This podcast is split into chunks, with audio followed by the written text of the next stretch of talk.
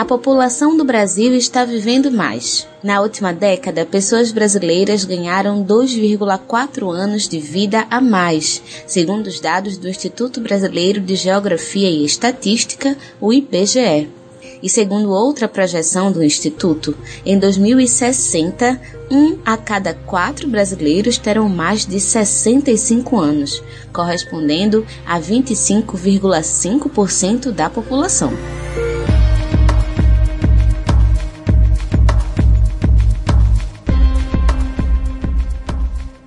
Olá, eu sou Yale Tairine e está começando mais uma edição do programa Prosa e Fato. O Prosa e Fato é uma produção do Brasil de Fato Pernambuco, um programa de entrevistas que debate os mais diversos temas a partir de uma visão popular, na Rádio Paulo Freire 820 AM, todas as segundas-feiras ao meio-dia. Você pode ouvir online também na Rádio Brasil de Fato e nas principais plataformas de streaming como Spotify e Google Podcasts. Prosa e Fato Uma visão popular sobre o mundo.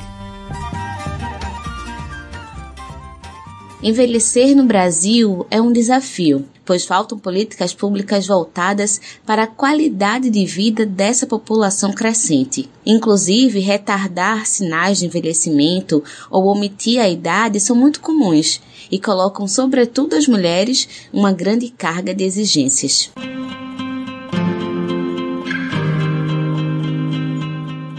E para falar sobre a ideia de envelhecimento e formas de lidar com essa fase da vida, convidamos a mestra em avaliação em saúde e especialista em psicologia hospitalar, Mireille Moura, que está aqui conosco. Seja bem-vinda ao Prosa e Fato, Mireille.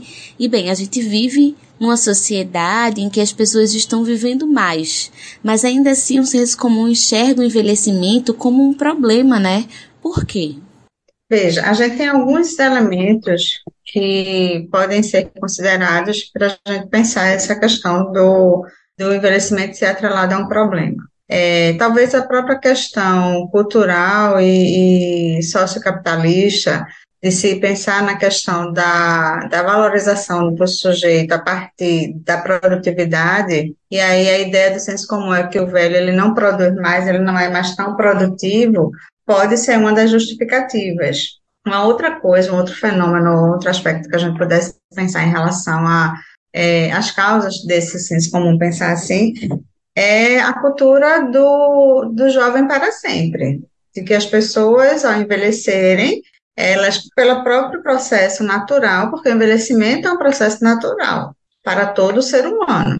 Mas aí o aspecto físico, ele denuncia que essa pessoa ela não está mais naquele padrão de beleza que é tão é, divulgado, né, almejado, incentivado pela indústria da beleza e pela ideia de uma juventude eterna. Né? E que, na verdade, isso não é o natural, nem é o que acontece. Então, a gente pode pensar num fator econômico dessa questão da produtividade, pode pensar, no, e aí, Nesse fator econômico, a gente pode também trazer, atrelada a isso, uma perspectiva capitalista, de produtividade, de geração de renda, né? E aí, isso é algo que é, é, totalmente equivocado, porque isso não quer dizer que o idoso ele não continua produzindo, né? Talvez a gente pudesse pensar em, nas razões que, de repente, o impedem de produzir tanto quanto eles poderiam. Mas aí tem essa questão econômica, capitalista, tem essa questão social e cultural que tem a ver com, essa, com o fato de, dessa juventude eterna, da beleza enquanto modelo.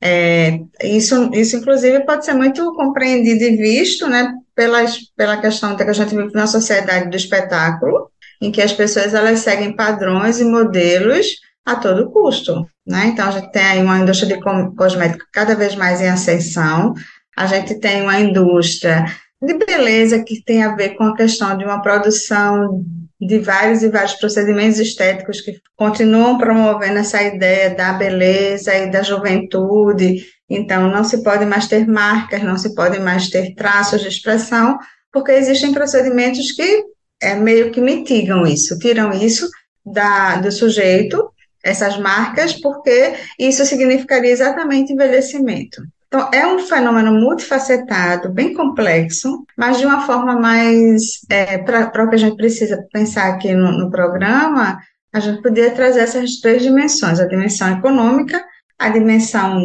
é, e aí na econômica a gente tem a questão do capitalismo e da indústria, a dimensão social, que tem a ver com a perspectiva dessa juventude eterna, da beleza a todo custo, e esse é o aspecto mais tecnológico, que tem a ver com essa dimensão de estar sempre buscando novidade e uma sociedade de mudanças constantes, que as coisas elas vão ficando obsoletas cada vez mais rápidas e as coisas que são da nova geração é que elas têm valor.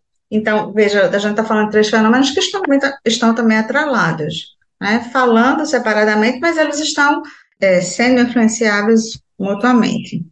Então, diante dessas questões que você trouxe, dessa visão social sobre o envelhecimento, né, para além desse tempo da vida, o que seria envelhecer?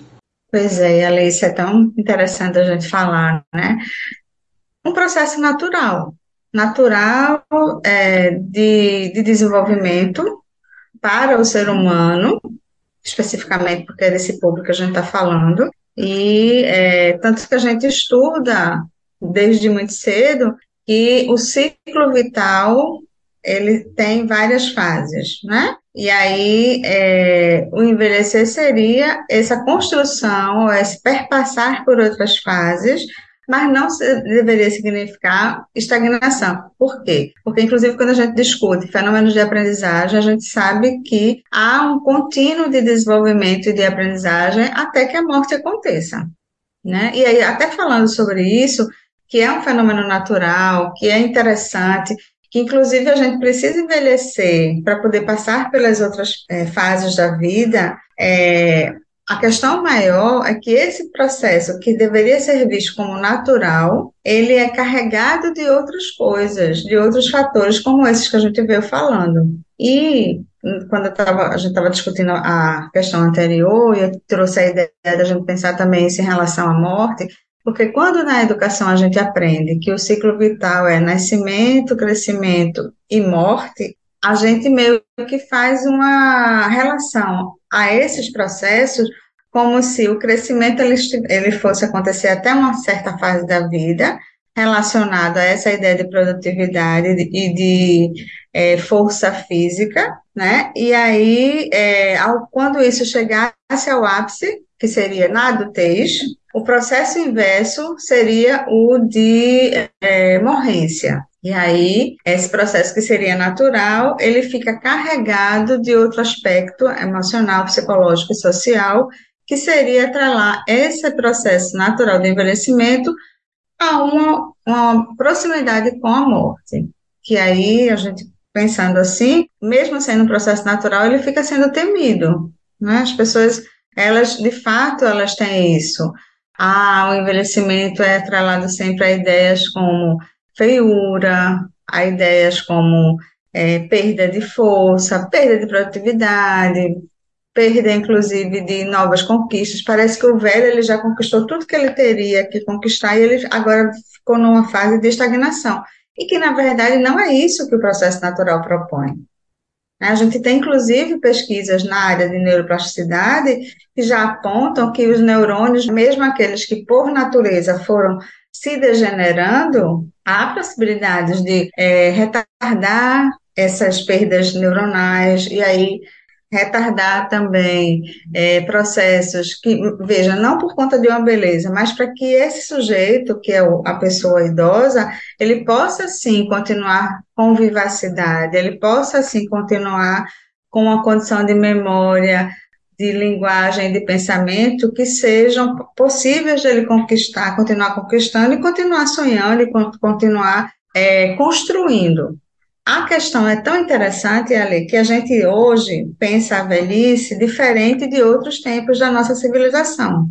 Há momentos anteriores da história da civilização em que o idoso ele tinha uma perspectiva diferente no contexto social, ele tinha um status diferente. E aí ele era, ao invés de, do que hoje a gente encontra, né, através da ideia da novidade, da, de ser algo ultrapassado, antes era considerado um sábio, um mestre, em civilizações anteriores. Hoje a gente já tem uma outra perspectiva nessa ideia do que é envelhecer, não mais como um processo que é natural e que é necessário, né? Existiam civilizações em que os velhos eles precisariam sempre existir porque eles eram sinal, sinal de experiência, de repasse de informações.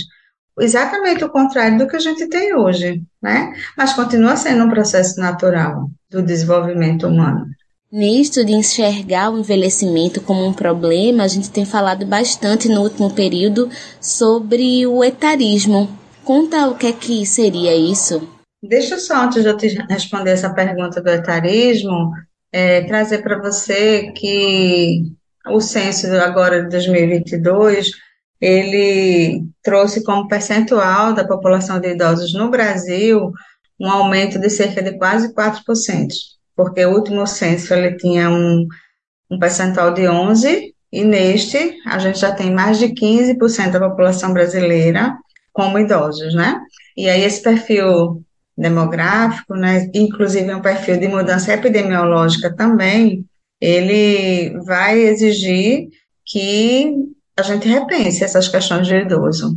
Né? Mas daqui a pouco a gente fala mais sobre isso, imagino. Em relação ao etarismo, o etarismo é um preconceito que tem a ver com a idade das pessoas. Ele não é exclusivo em relação aos idosos. O etarismo ele também é vivenciado em outras fases, em outros grupos de faixa etária, por exemplo, os adolescentes muitas vezes sofrem etarismo, né? É por conta da, da ideia de que ah, não sabem fazer nada, não têm responsabilidade porque são, são adolescentes, porque são jovens.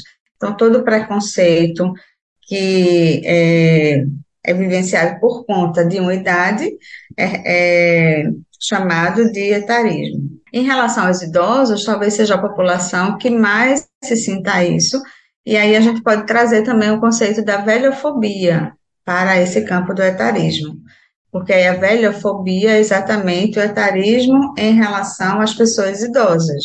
E, na, e, no fenômeno da velhofobia, que é um preconceito, e que inclusive o etarismo é crime previsto no Estatuto do Idoso, com sujeito a pena, inclusive multa e reclusão, essa pena, inclusive, ela é acrescida quando o etarismo é praticado por alguém da família, e o interessante é que geralmente é exatamente dos cuidadores que é, os idosos sofrem questão do etarismo, né? Mas é crime. É bom, inclusive, a gente colocar isso bem claro para as pessoas, é preconceito, é crime previsto lá no Estatuto do Idoso, e aí, fala, voltando a falar sobre a velhofobia, que é exatamente você julgar o outro, que no caso é o idoso, como incapaz por conta da idade que ele tem. Em relação a, a, a essa questão, o Brasil ele está numa situação um pouco complicada, porque enquanto outros países eles foram se preparando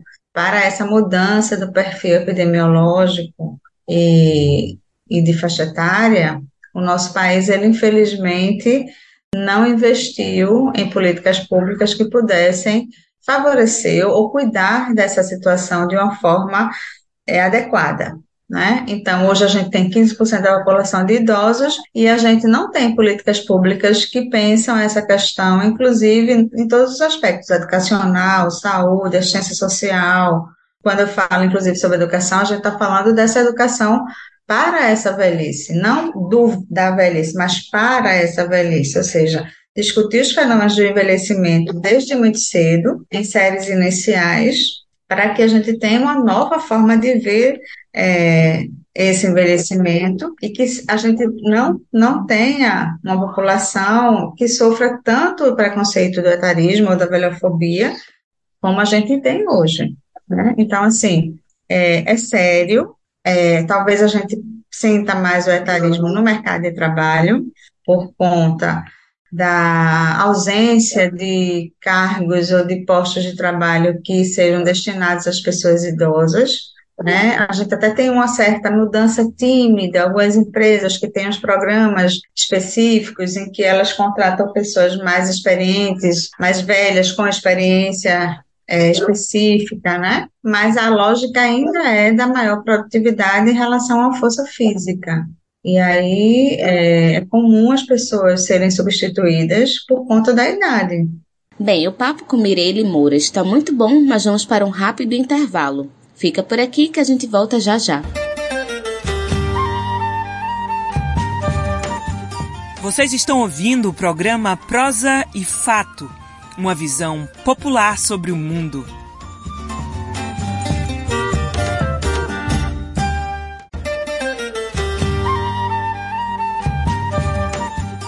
Voltamos a apresentar o programa Prosa e Fato, uma visão popular sobre o mundo.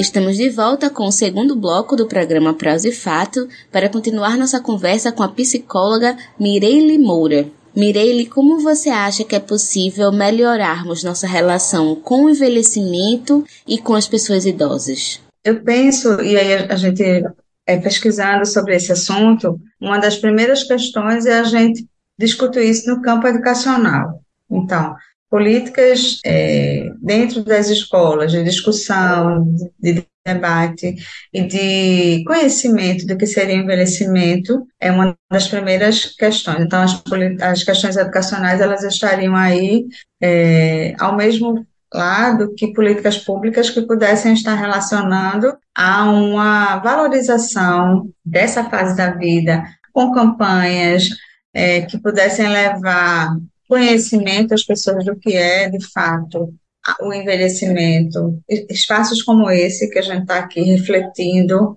sobre o envelhecimento, é, políticas públicas relacionadas também ao mercado de trabalho, que pudesse de fato efetivar vagas e, é, e aí sim, porque não é algo que a gente possa pensar de uma forma é, pequena, sabe? É algo maior. Então precisa perpassar por uma nova é, organização social mesmo. Primeiro que a gente precisa de, de espaço de debate, de discussão, mas a gente precisa também de campanhas educativas não só nas mídias, não só é, em espaços públicos, mas também no, dentro das escolas, pudesse discutir isso. Nessa perspectiva das políticas públicas, espaços que de fato fossem pensados, espaços públicos que pudessem ser pensados também para, para o público nessa idade, né? Se a gente olhar coisas assim simples, né?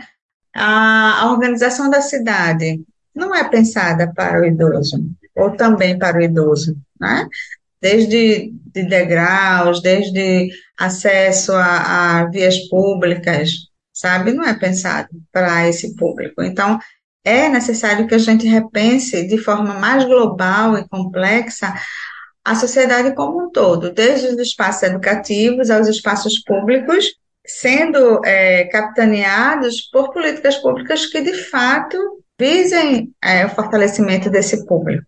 Bom, então para a gente fechar, vou retomar algo que você inclusive já trouxe antes, né? Que é o que precisa ser feito para que possamos envelhecer bem no Brasil. Eita, essa é uma pergunta, talvez, que a gente tenha passado por ela nas outras falas, né?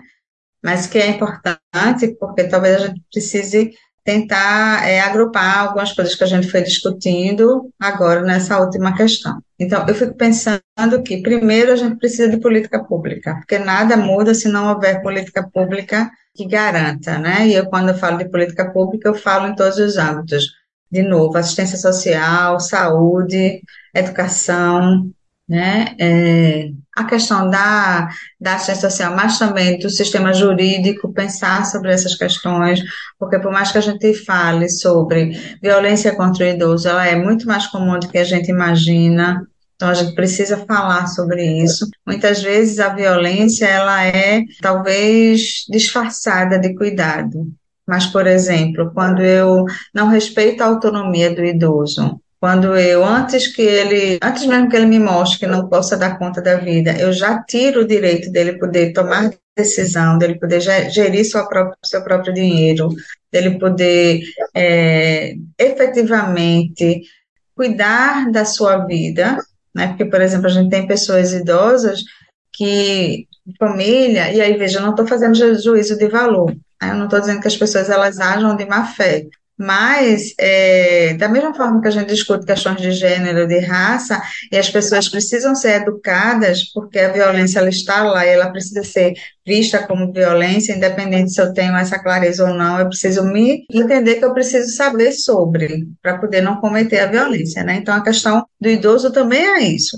É, a política do idoso precisa, a política pública do idoso, ela precisa ser efetiva na garantia dos direitos desses idosos inclusive em relação a garantir que ele tenha a manutenção da sua autonomia, autonomia financeira, autonomia decisória, autonomia de cuidado. E a família, em prol de a proteção, não pode tomar esse espaço desse idoso. Então, eu penso que a principal questão que a gente precisa sair daqui pensando é sobre isso é do reconhecimento de que o idoso ele vai ter limitações, sim, porque é um processo, como a gente disse, de degeneração, né? De que a perda de força física é real, mas se antes disso, se a gente se preparasse para a velhice, né? Se houvessem políticas de saúde que pudessem estar, de fato, cuidando desse idoso de forma efetiva, para que ele envelhecesse com uma saúde mais garantida, essa força física ela, ela seria menor, mas ela não seria incapacitante. É da mesma forma que se houvesse é, ações de conscientização da família de que o idoso não é porque ele fez 65 anos que ele não pode mais ir ao banco, tirar seu dinheiro e, e fazer com o dinheiro aquilo que seja Aí muitas vezes as pessoas dizem assim, ah, mas ele vai usar o dinheiro para, sei lá, não é para ele, vai dar para alguém. Mas e se for um desejo dele? Sabe? Eu não estou falando de aproveitamento, mas se ele tem é, uma condição de juízo, uma condição de raciocínio, que geralmente os idosos têm, mas as, as famílias não acreditam, e aí tiram dele, isso com certeza prejudica mais do que cuida, porque é violência, então, a gente precisa pensar sobre isso, né? Reconhecer que o idoso, ele não é, é incapaz porque ele envelheceu e que as limitações elas não, não podem ser vistas como paralisantes. Mirelle, muito obrigada pela sua participação aqui no Prosefato. Por nada, Ela, foi um prazer e tomara que a gente consiga plantar aí a sementinha nas pessoas de uma reflexão que a gente vá mudando o que se pensa e da, a forma que se age em relação ao, ao envelhecimento e as pessoas idosas. Bem, uma pesquisa da Universidade Estadual de Campinas, a Unicamp, aponta que idosos e idosas que relataram sentir solidão têm quatro vezes mais chances de desenvolver a depressão. A pesquisa também indica que aspectos socioeconômicos ampliam o problema. Vamos conferir a reportagem de Juliana Passos e Nara Lacerda, que trazem mais detalhes. Repórter SUS: O que acontece no seu sistema único de saúde? Uma pesquisa da Unicamp, a Universidade Estadual de Campinas, aponta que idosos e idosas que relataram sentir solidão têm quatro vezes mais chances de desenvolver depressão. O estudo Solidão e sua associação com indicadores sociodemográficos e de saúde em adultos e idosos brasileiros reforça uma percepção já observada pela ciência sobre a relação entre as duas condições com autoria de Anita Liberalesso Neri, Flávia Silva Arbex Borim e Paulo Afonso Sandi Júnior, o levantamento investigou as associações entre a solidão e aspectos como local de moradia, idade, gênero e escolaridade. O texto cita, abre aspas, Ainda não está bem estabelecido se a solidão causa depressão ou vice-versa. Estudos longitudinais com idosos mostraram que o sentimento de solidão associou-se ao aparecimento de sintomas depressivos no segmento, assim como sintomas depressivos prenunciaram o aparecimento da solidão. Fecha aspas. Anita Liberalesso Neri, professora no programa de pós-graduação em gerontologia da Unicamp e uma das autoras da pesquisa, afirma que os dois estados têm características semelhantes e causam impactos na saúde, tanto física quanto mental.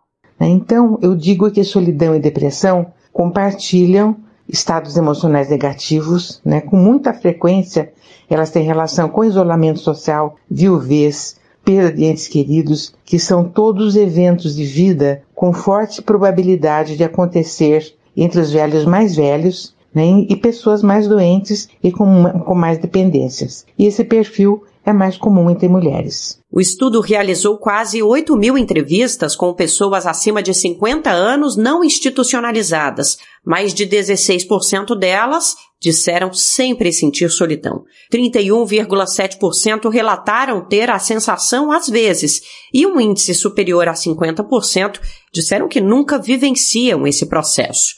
O problema ocorre mais em mulheres, com baixa formação escolar, mais de 80 anos e avaliação ruim sobre a própria saúde. Anitta Liberalesso Neri aponta o peso que a desigualdade e a pobreza exercem sobre essa realidade. As pessoas com baixa escolaridade, em, em, geral, são mais pobres, têm menos recursos econômicos, né, têm baixo capital social e têm poucos recursos de toda a natureza. Elas, com muita frequência, não têm nenhum controle sobre os eventos negativos que afetam as suas vidas e por isso elas se sentem desamparadas. Elas não têm recursos para enfrentar. Na maioria das vezes, elas entregam os pontos. Então, pessoas desamparadas, né, sozinhas, isoladas, né? Isso forma uma combinação bastante difícil para que elas possam lidar. Ainda de acordo com a pesquisadora, a solução passa pela oferta de linhas de cuidados específicos às várias fases da velhice e pela atenção às famílias. E precisamos estabelecer políticas para que as famílias e, estabelecer condições e oferecer recursos para que as suas famílias cuidem dos seus descendentes em sua própria casa né? Essas coisas não são fáceis, né? Então, é, para transformar essas políticas, né, em ações, em, em ações efetivas, é necessário preparar pessoas, treiná-las, mudar atitudes, mudar valores, etc. Nada disso é fácil. É, mas são coisas que nós precisamos urgentemente, né, antes que as coisas se agravem mais ainda. A pesquisa foi publicada na edição mais recente da revista científica Cadernos de Saúde Pública da Escola Nacional de Saúde Pública Sérgio Arouca, da Fiocruz. De São Paulo, da Rádio Brasil de Fato, Nara Lacerda.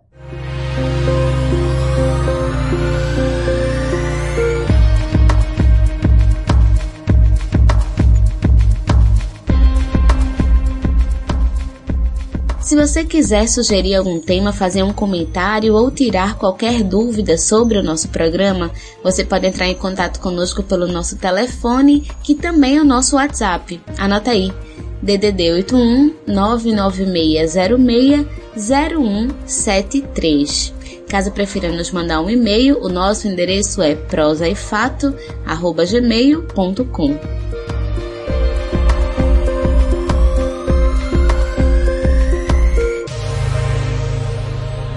O Estatuto do Idoso, aprovado há 20 anos, é um instrumento fundamental para a sociedade, porque garante a preservação da saúde física e mental da pessoa idosa e seu aperfeiçoamento moral, intelectual, espiritual e social. Então, para falar conosco sobre a garantia dos direitos das pessoas idosas, convidamos Alisson Anjos. Ele é coordenador da Gerência de Saúde da Pessoa Idosa de Pernambuco. Seja bem-vindo ao Prosa e Fato, Alisson. E bom, o Estatuto do Idoso é uma lei que existe desde 2003 e nele é apontada a garantia de direitos à saúde, alimentação, educação, respeito à convivência familiar e comunitária, enfim, uma série de direitos. Né? E como é que o Estado de Pernambuco tem desdobrado essa lei em âmbito local? Atualmente eu estou na coordenação de saúde da pessoa idosa aqui do estado de Pernambuco e a gente vem discutindo isso não só dentro do, do âmbito da saúde, né? Mas eu também sou conselheiro do Conselho Estadual dos Direitos da Pessoa Idosa, é o CEDIP, que é, é um conselho que ele tem membros da sociedade civil e membros é, do poder público, né? Da, do governo do Estado. E aí a gente vem discutindo justamente é, a implementação das políticas públicas, né, tanto a política de saúde quanto outras políticas que envolvam a população idosa é, nos espaços. E aí eu acho que uma das coisas que a gente precisa trazer muito para a discussão é a participação social nesses espaços de discussão, sabe? Para que a gente hoje vive a década do envelhecimento, de acordo com a Organização Mundial de Saúde, e pouco se fala, né, pouco se faz ainda sobre é, a garantia dos direitos da pessoa idosa. A gente tá, partiu de um, de um ponto que a gente estava em 1950 com a expectativa de vida de 45 anos, para hoje a gente tem uma expectativa de vida de mais de 80 anos. Então, é, o que é que a gente tem de garantia para que essas pessoas tenham um envelhecimento ativo e saudável, né?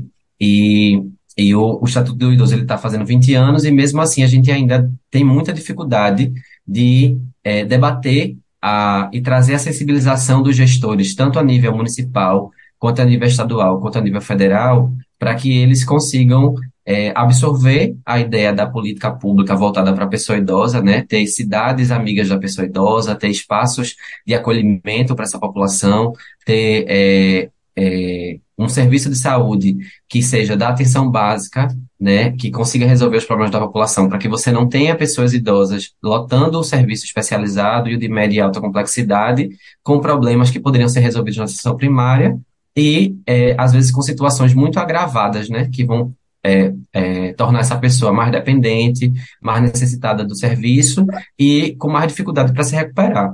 Então, é uma discussão que é diária e eu acho que espaços como esse, por exemplo, é muito importante para a gente conseguir é, trazer essa ideia, né? Trazer essa sensibilização tanto para os gestores é, a nível federal, a nível estadual e municipal, e também para o poder privado, né? Que possa ter outras iniciativas é, de apoio a essa população.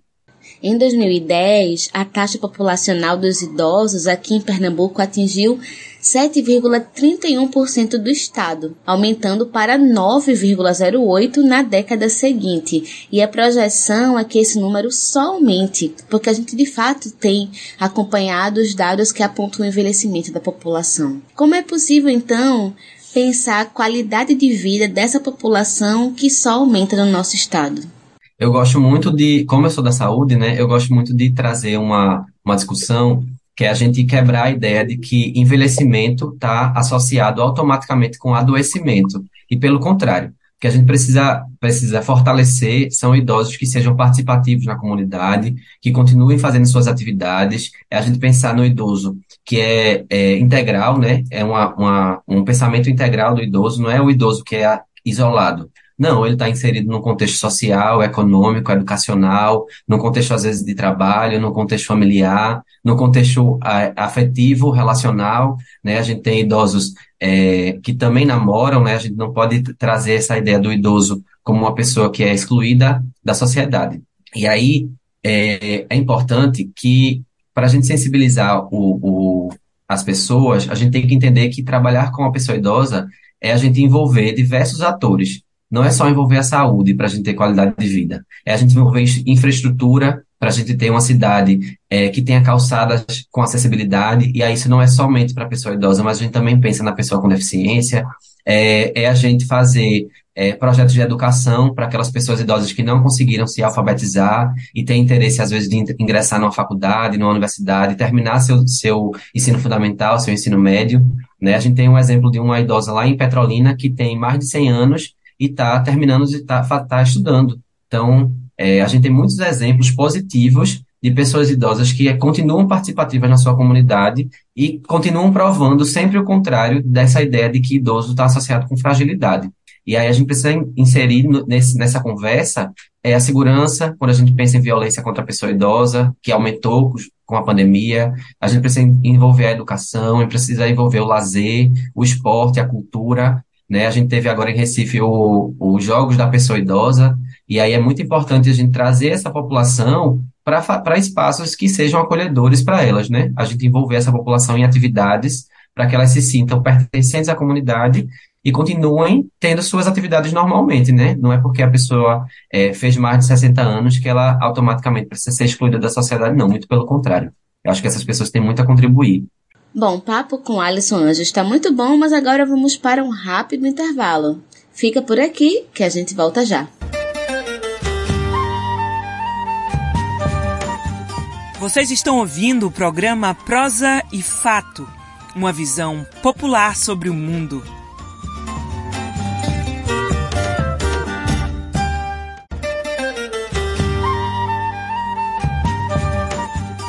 Voltamos a apresentar o programa Prosa e Fato, uma visão popular sobre o mundo. Estamos de volta para o nosso terceiro e último bloco do programa Prosa e Fato, aqui na sua Rádio Paulo Freire 820 AM. Quem conversa comigo é Alisson Anjos. Bem, Alisson, quais são as ações prioritárias na garantia do direito à saúde da população idosa aqui no estado de Pernambuco? a gente precisa fortalecer a nossa atenção primária à saúde, né? A gente tem hoje um sistema que é um sistema de, da estratégia de saúde da família, onde a gente tem os agentes comunitários de saúde e temos o médico, enfermeira, né? Tem toda uma equipe de saúde da família. E aí, é, os problemas que a gente tem hoje, né? Se a gente for estratificar a população idosa, pensando numa classificação de risco, a gente tem que praticamente 70% dos idosos de todo, todos os territórios, seja municipal ou seja estadual, por exemplo, a gente tem é, 70% de idosos que são independentes, são autônomos, são robustos, fazem todas as suas atividades de vida diária sozinhos, sem ajuda de terceiros, né? É, e a gente tem pelo menos uns 20%, de 15% a 20% de idosos que precisam de alguma ajuda, né? Que são idosos é, mais ou menos frágeis, né, um com, com risco de fragilidade, que tem alguma problemática social, alguma problemática é, do território, né, familiar, financeira, e a gente tem mais ou menos uns 10 a 15% de idosos que são acamados, que precisam de uma atenção muito mais especial e muito mais próxima da, do serviço de saúde, por exemplo. Então, quando a gente estratifica essa população, a gente vai saber qual é o cuidado que a gente vai dar. Então, quando a gente está pensando em como a gente, é, é, quais são as ações prioritárias, eu diria que é a gente sensibilizar os, os profissionais de saúde em relação às necessidades da pessoa idosa, né? Mas sensibilizar trazendo essa ideia de envelhecimento ativo. Não é você excluir a pessoa da, sociedade ou a primeira opção é procurar uma, um abrigo, por exemplo. Não. A gente tem que reabilitar essa pessoa, a gente tem que saber qual é a problemática de saúde, saber que ela é mais do que uma hipertensão e uma diabetes, por exemplo, né? A gente parar de medicalizar as pessoas somente por conta de, suas, de seus agravos, das suas comorbidades e pensar nas pessoas de forma integral, né? Como é que eu consigo trazer essa pessoa para reinserir ela num contexto é, é, de comunidade, né? Fazer ela se, se tornar participativa e a gente fortalecer essa pessoa. Então, a prioridade eu acho que é a gente fortalecer a atenção primária na sensibilização desses profissionais, para que eles entendam quais são as particularidades de cada pessoa idosa. É a gente pensar que a gente tem idosos pretos e brancos que vão envelhecer de formas diferentes, a gente tem idosos LGBTs que às vezes sofrem com a volta para o armário porque a família não aceita a sua sexualidade e que ele não pode externar essa sexualidade na velhice porque para a família aceitar cuidar daquele idoso, ele precisa voltar para o armário. A gente tem a população trans, que a gente não permite que essa população envelheça, com expectativa de vida de 29 anos. Então, se a gente está falando de população idosa e de envelhecimento, a gente tem que trazer a população trans para o debate, porque é uma população que não se permite envelhecer. Né? A gente está falando aí de uma grande parcela da população que não chega à idade dos 60 anos por conta da violência, por conta da transfobia, da LGBTfobia. Então, é, é importante a gente sensibilizar para o cuidado com o idoso, ele vai além da medicalização ou além de uma hipertensão ou diabetes. A gente tem que entender esse idoso em toda a sua integralidade. E eu acho que essa que é a ação prioritária, né? E aí, isso para o campo da saúde. Mas pensando em outras, em outras estratégias, é também pensar cidades amigas das pessoas idosas, é, a maior presença do, da, do auxílio do poder público, por exemplo, para grupos de idosos, para transporte desses grupos, às vezes para alguns eventos que existem, né, competições de, de apresentação, de teatro, é, facilitar a, a, o transporte dessas pessoas também na, na região metropolitana VEM, com, se a gente está pensando aqui em Recife, né? Então, acho que a gente tem que ter é, vários atores envolvidos nesse processo de, de fortalecimento da, das políticas voltadas para a pessoa idosa. E uma questão que você citou anteriormente sobre a violência que aumentou na pandemia, né, a violência contra pessoas idosas, isso é uma questão que é bastante preocupante, porque também é percebido que essa violência, ela é cometida principalmente por familiares, né? Essa violência que é intrafamiliar, que é uma violência que é física, psicológica, patrimonial, enfim.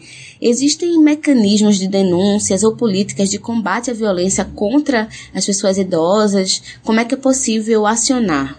Esse mês agora de outubro, né, é o mês dedicado à pessoa idosa, né? A gente tem no dia 1 de outubro é, o Dia Nacional e Internacional da Pessoa Idosa, e aí, para as questões de violência, tem é, uma ação do governo federal, agora, que é a ação, acho que é chamada é, Projeto Virtude, que é uma ação integrada das polícias, né, para é, e, e, não só para a região metropolitana, mas ir para o interior também, para notificar, para é, averiguar esses casos de violência contra a pessoa idosa.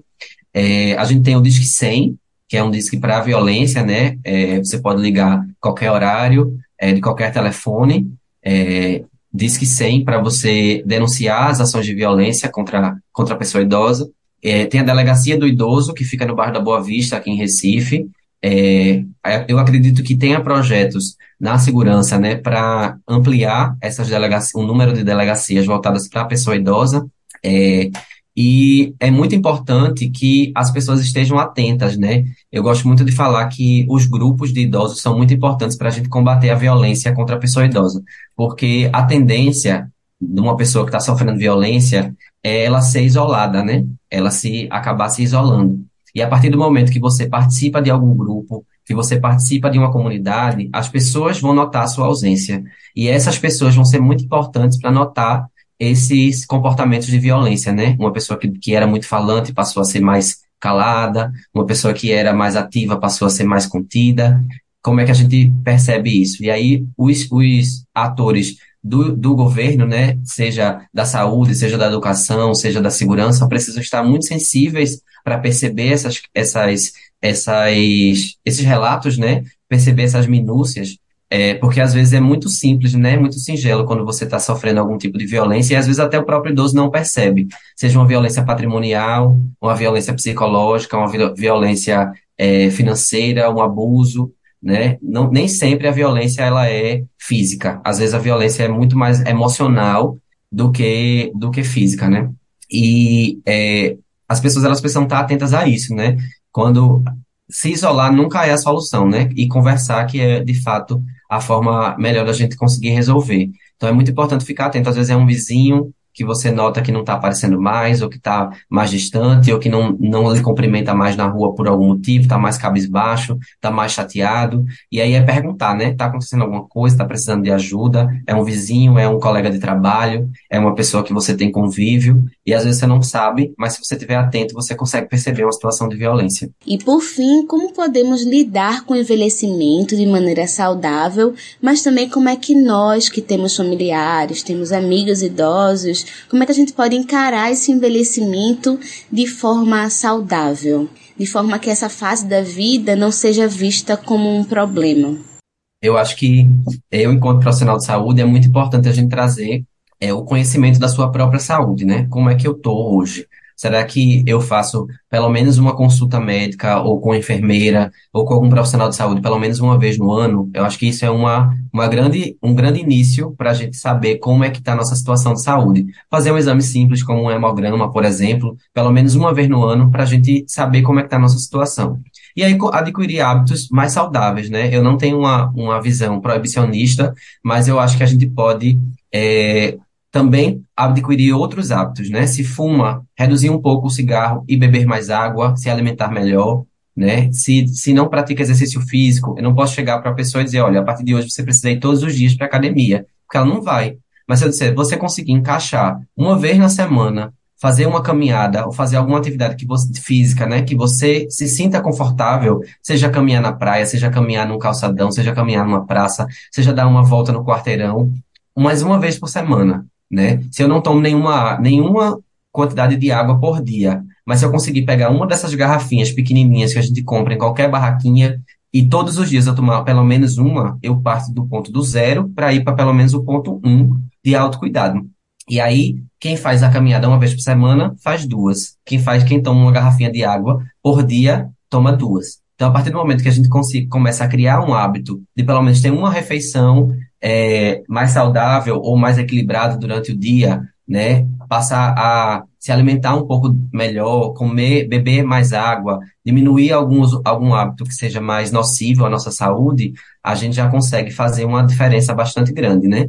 Mas a gente também precisa pensar em idosos de situação de rua que não têm condições é, dessa, de, de, ter essa mudança nos hábitos, né? E aí eu, eu, acho que a população de rua também passa por essas questões e é importante a gente trazer a importância do poder público é, atuar nessa, nesses casos, né? Para também dar o, o básico, o mínimo de direitos e condições para que essas pessoas também possam pensar em tomar água durante o dia. Alisson Anjos, muito obrigada pela sua participação aqui no Prazo e Fato. Eu que agradeço. Estamos terminando o Prosa e Fato de hoje e eu quero agradecer a sua companhia até aqui. Se você tem algum comentário ou sugestão de tema, manda pra gente. O nosso e-mail é prosaefato@gmail.com. Você também pode ligar ou mandar um WhatsApp para o telefone DDD 81 99606 0173 Manda um oi pra gente nesse número de WhatsApp para você ficar recebendo nossas notícias diariamente. E segue também a gente nas redes sociais, no Instagram, no Twitter e no Facebook é arroba Brasil de Fato PE. Obrigada pela sua audiência e até a próxima semana. Temos um encontro marcado aqui na Rádio Paulo Freire, toda segunda-feira ao meio-dia. Este programa é uma realização do Brasil de Fato Pernambuco e conta com apresentação e roteiro de Iale Tairini. Produção Iale Tairini e Fátima Pereira. Edição Fátima Pereira. Apoio Equipe de Jornalismo do Brasil de Fato. Um abraço bem forte, se cuidem e até semana que vem. Você acabou de ouvir o programa Prosa e Fato uma realização do Brasil de Fato Pernambuco. Acompanhe mais notícias acessando brasildefatope.com.br e também nos sigam nas redes sociais.